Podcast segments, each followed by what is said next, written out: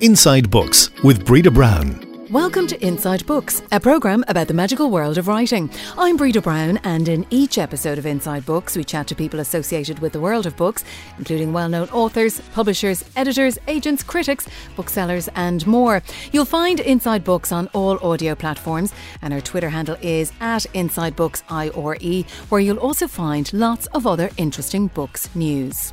My guest today is Martina Murphy, the Irish author who has published 22 books over the past 25 years. She started with young adult titles, moved into commercial fiction, and is now on the bookshelves as a crime author. Martina has won many awards for her books over the years and was longlisted as well for an Impact Award. She has also written a number of plays, including one based on Jonathan Swift, and also part written and produced Fractured, a podcast about a fictional family living through the War of Independence.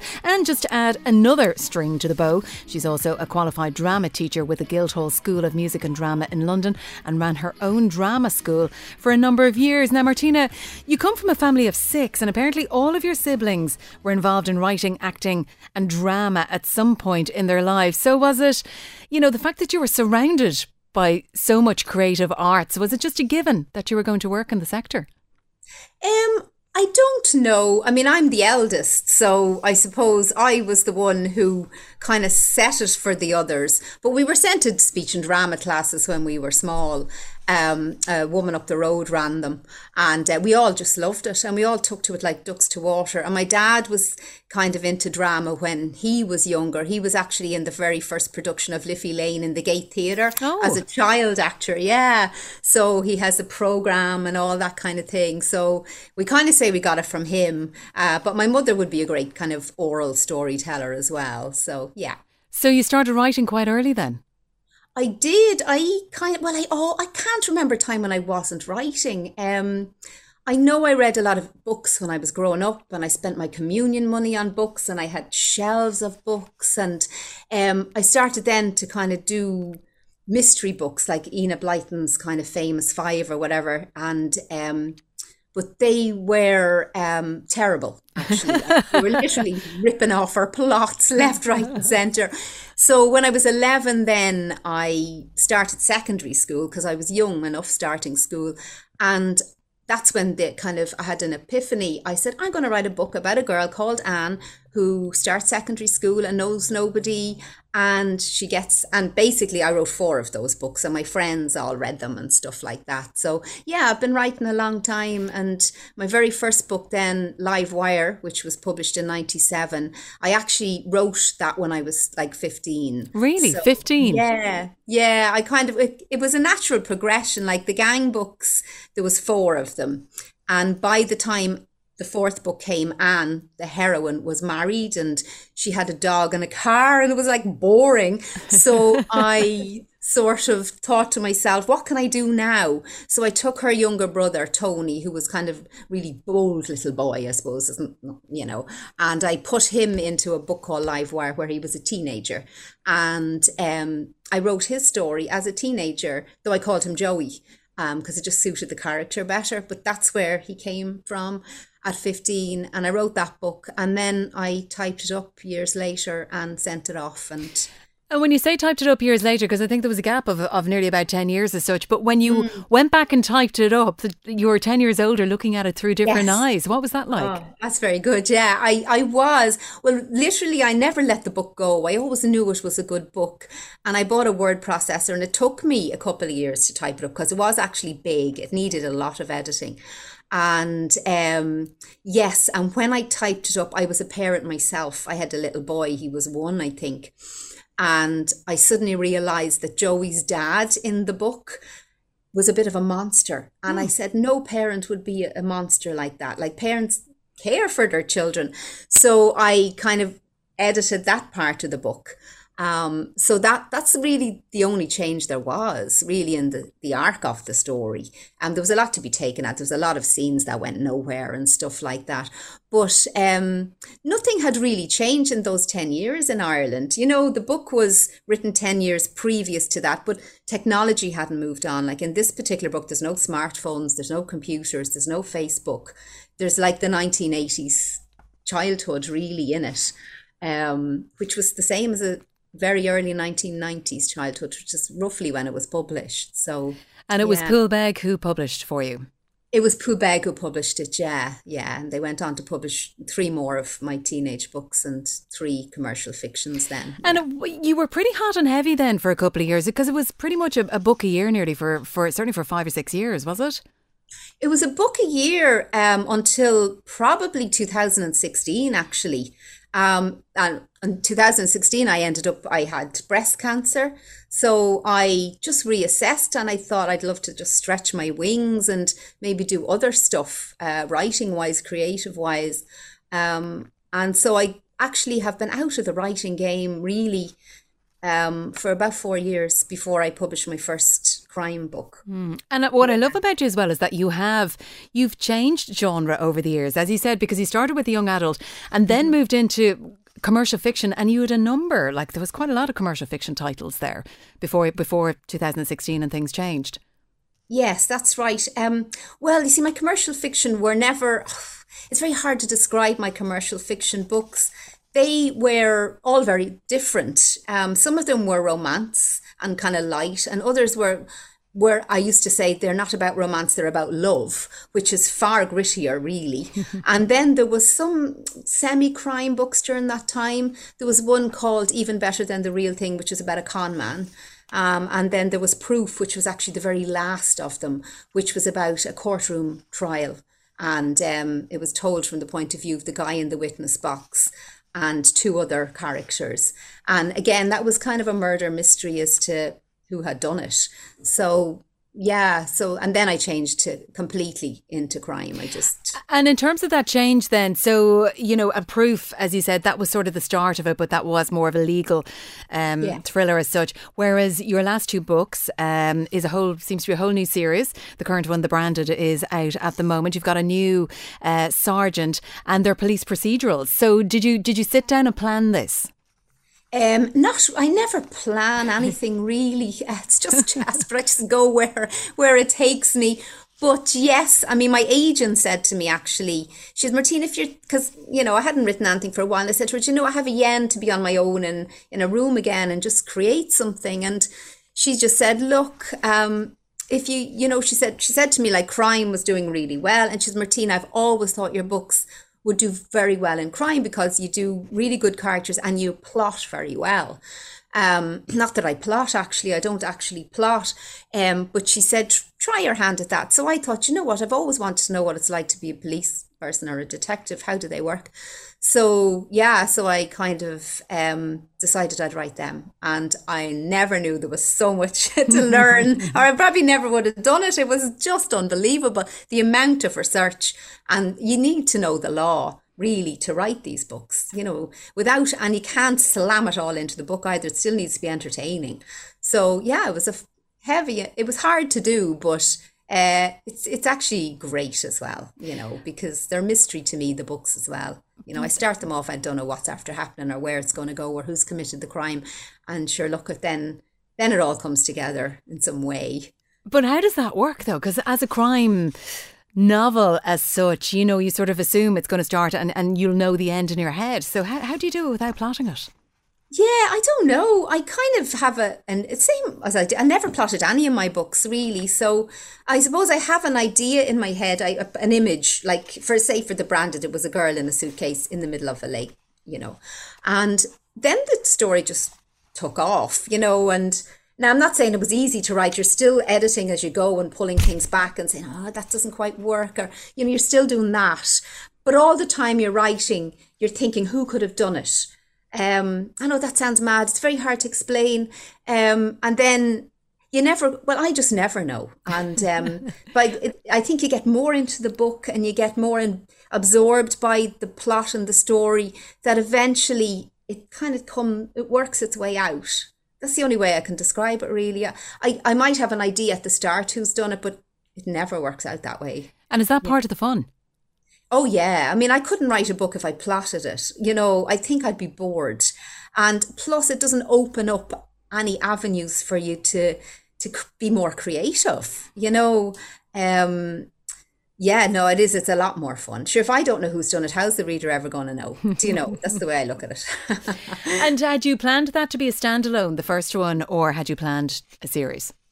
Um, well, you get two a two book deal anyway, and I had written it as a standalone. In that, by the end of the book, Lucy had been offered an, a job somewhere, and she was going to take it. But um, then the publisher said, you know, we, we're not done with Lucy yet you know, we don't want Lucy to leave Achill. We want her to stay. So I was like, oh, okay, so they want more Lucy. So that was nice. I was delighted actually because there is a lot to her. There's a lot more there. Um, so uh, so now she's a series, yeah. yeah. So does, does this mean there's a third one coming then? The third one is done, um, oh. and then there's a fourth. But after that, I have no idea. Yeah. And what sort of reaction have you got, I suppose, from people who would have known you previously as, you know, maybe the commercial fiction writer and now moving into crime? Yeah, I mean, I have such loyal friends and such loyal fans and they just most you know they they love it i mean i they, they send me emails and stuff to say I, I love your books you know i love this book this is a great book um and someone said to me, I've never read crime. It was actually my sister in law now. She said to me, oh, you know, I never read a crime book. She said, until yours. And she said, I love it. And I, she said, I'm addicted to crime now.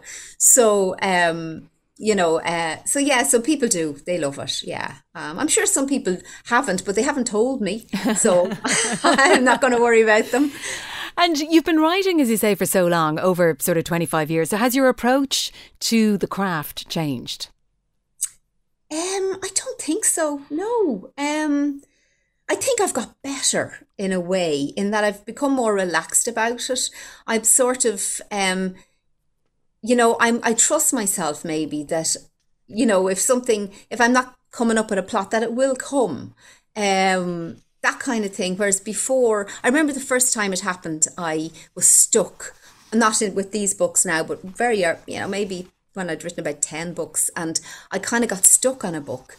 And I actually went down to Annaghmakerrig and I was, I took, I had two weeks down there and I was like, this is great. I have two weeks and think about this book. And literally, I just said, you know, I'm just going to write it. I'm not even going to think. I'm just going to sit down. I'm going to read the last chapter I wrote and I'm just going to go. And actually, I finished that book in two days then. Oh my God. Um, because yeah the book was there it was written it was all ready to go i just couldn't see it because i was whatever so i now i just say to myself do you know what it's going to come just trust it and it does um, so no i don't think I think that's that's the only thing that's changed for me. And of uh, course, computers have changed. and technology, exactly. yes.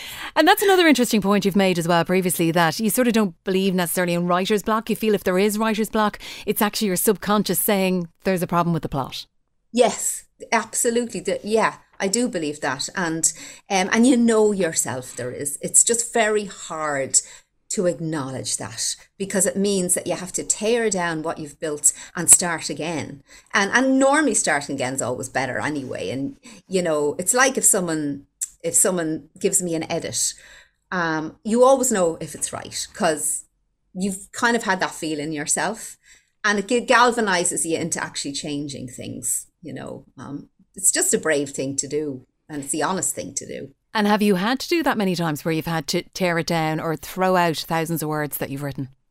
Um, I remember when I wrote Proof, which was the courtroom book, I had it basically it's a story of a trial of a murder that happened and uh, the history of the the person who is it being accused of the murder. But what I, I found when I was writing it was that I was writing the history, then I was writing the trial, and there was an awful lot of repetition. And I said, that's not working. That's not going to work. Like it's too much repetition. So what I had to do was I literally started from scratch and I um, built the history into the, tr- the questioning at the trial and it was so much better. But I had to start from zero words. But again, I wrote it really quickly because all the material was there. It was just a matter of restructuring. Sometimes that's all it is. So, how long had it taken you to write that first draft? And then when you went and started again, how long did it take for the second? Uh, the first draft, it's hard to remember now. The first draft took a while because I knew, I knew it wasn't right. I was tinkering with it and going backwards and forwards, and I don't know what I was doing. And then um, I was talking to someone about it, and they said, "Oh yeah, sure, you'd be, sure, God, you'd be writing about the trial then, won't you?" And I thought, "That's it. I just just write about the trial. That's all I need to do." And um, and then it didn't take long. I think I got set again. It Anna Annaghmakerrig. I love that place. I went down there and I took two weeks out, and I think I wrote seventy two thousand words that in those two in weeks. two weeks. Oh my god! Yeah. Well, now you see what I was doing was I was taking chunks of what I'd already written and saying that that's where this part needs to go, and then I was editing it all down to make it like dialogue for a trial. So yeah, it wasn't all fresh words, but yeah, it was just a whole restructuring thing. Yeah. But it really goes to show what you can achieve just when you put your mind to it. Yeah, and when you love what you do, you have to love it. You know, you have to be passionate about what you're trying to do. So. And do you write every day now? Um, yes, but I haven't written much this summer now. I took a break for two months this summer. Um, so I do, yeah. I try not to, I don't write too much in the summer, but every other day, yeah, I'll always try to get something down. And the other thing I love is you've written under, from what I can tell anyway, three different names. So did you, Yeah. you started out as Tina Riley, then you became Martina Riley and then Martina Murphy. What, what happened? Well, I'll tell you, I was Martina Murphy actually in the beginning for the teenage books. And then when I went to write the commercial fiction, they said, Oh, we don't want people confusing you. So they had me as Tina Riley because they thought it sounded modern and hip and everything. And then then what happened was I got um, published by another publisher and they said, Oh Tina Riley sounds too young. Um, and your books are cover serious issues. We'll have a Martina, a Martina Riley. So that sounds better. So th- I said, okay. So they had Martina Riley. And then for the crime, they thought the two M's, Martina Murphy, sounded better again. So I'm back to really where I've started and kind of come a full circle. so yeah, and that's the reason it just looks better on a cover. Uh, you know, that's it. And did it make any difference to you?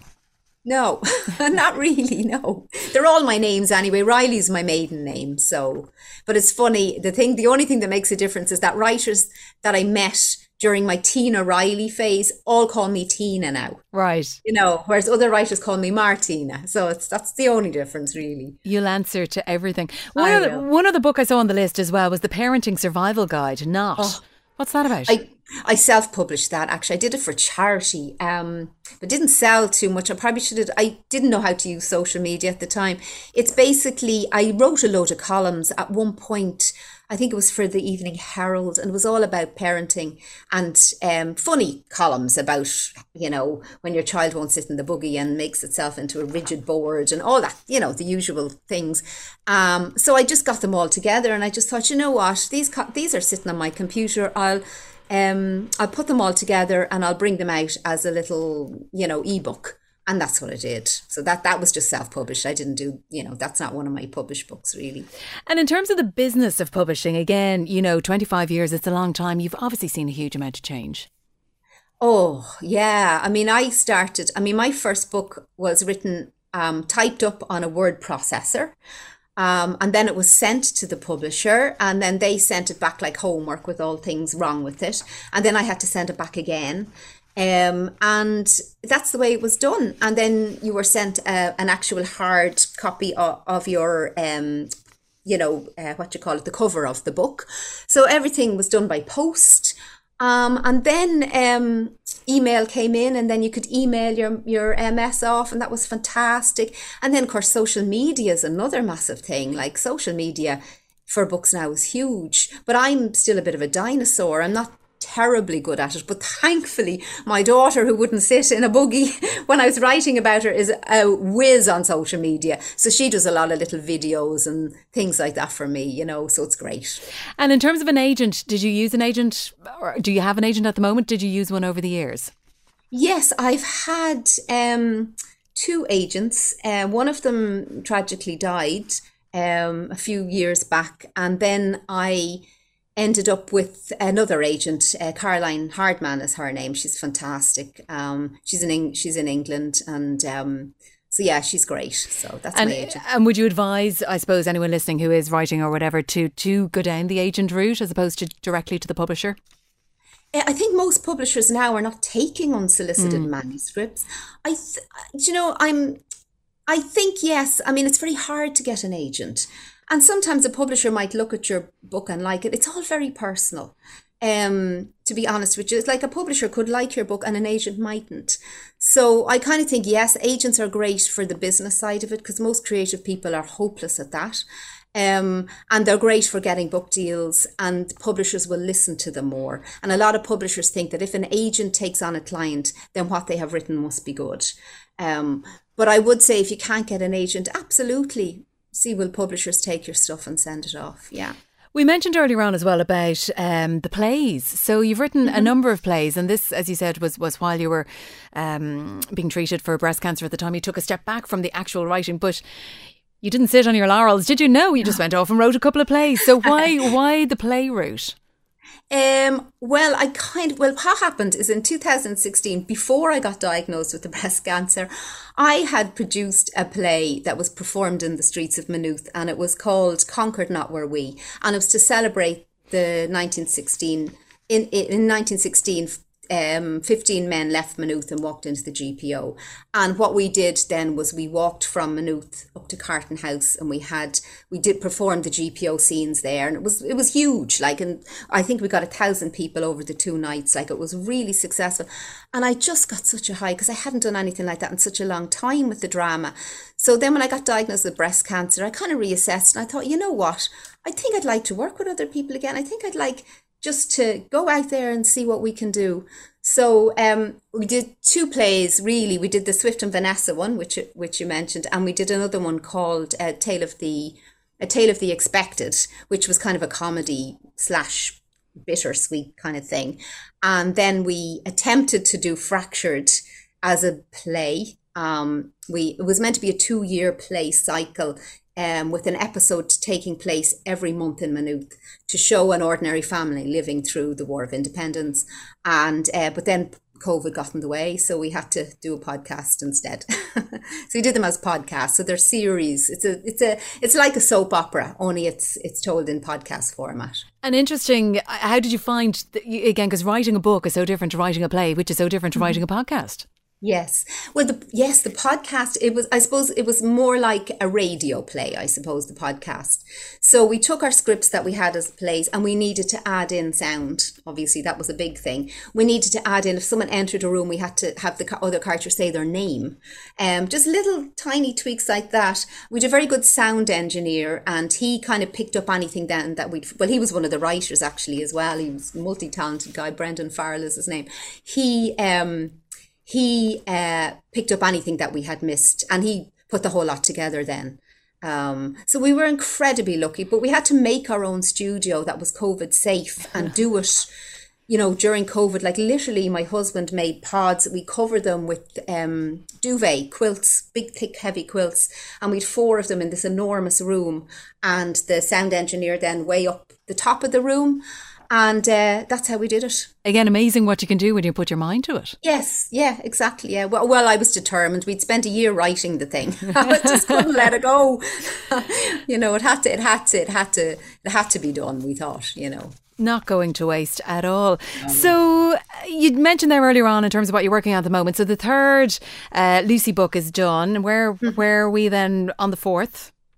The fourth book, I haven't started it. I hope to start it in September. Um, once I finish my, you know, I'm going to London, my daughter, and after that, I'm going to come back and kind of get the head down. I've done a few interviews for it and done a little bit of research and stuff like that. So, and we'll what else is on the horizon? Um, I think that's it. Um, I have a couple of other plays out with. Um, do you know, I kind of uh, with writing the books now again. It's hard to do your own plays. Uh, so I've sent a few of my scripts out to other, you know, uh, kind of groups and to see will they they take them up. I've you know Abbey Theatre, hello. She's here waiting. That's it. Well, Martina Murphy, or is it Martina Riley, or is it Tina Riley? Thank you for joining us here on Inside Books. Welcome. And you'll find all of Martina's many books online or at your local bookshop now. The next episode of Inside Books will be out soon. Just keep an eye on our Twitter feed for details. The handle is at Inside Books IRE.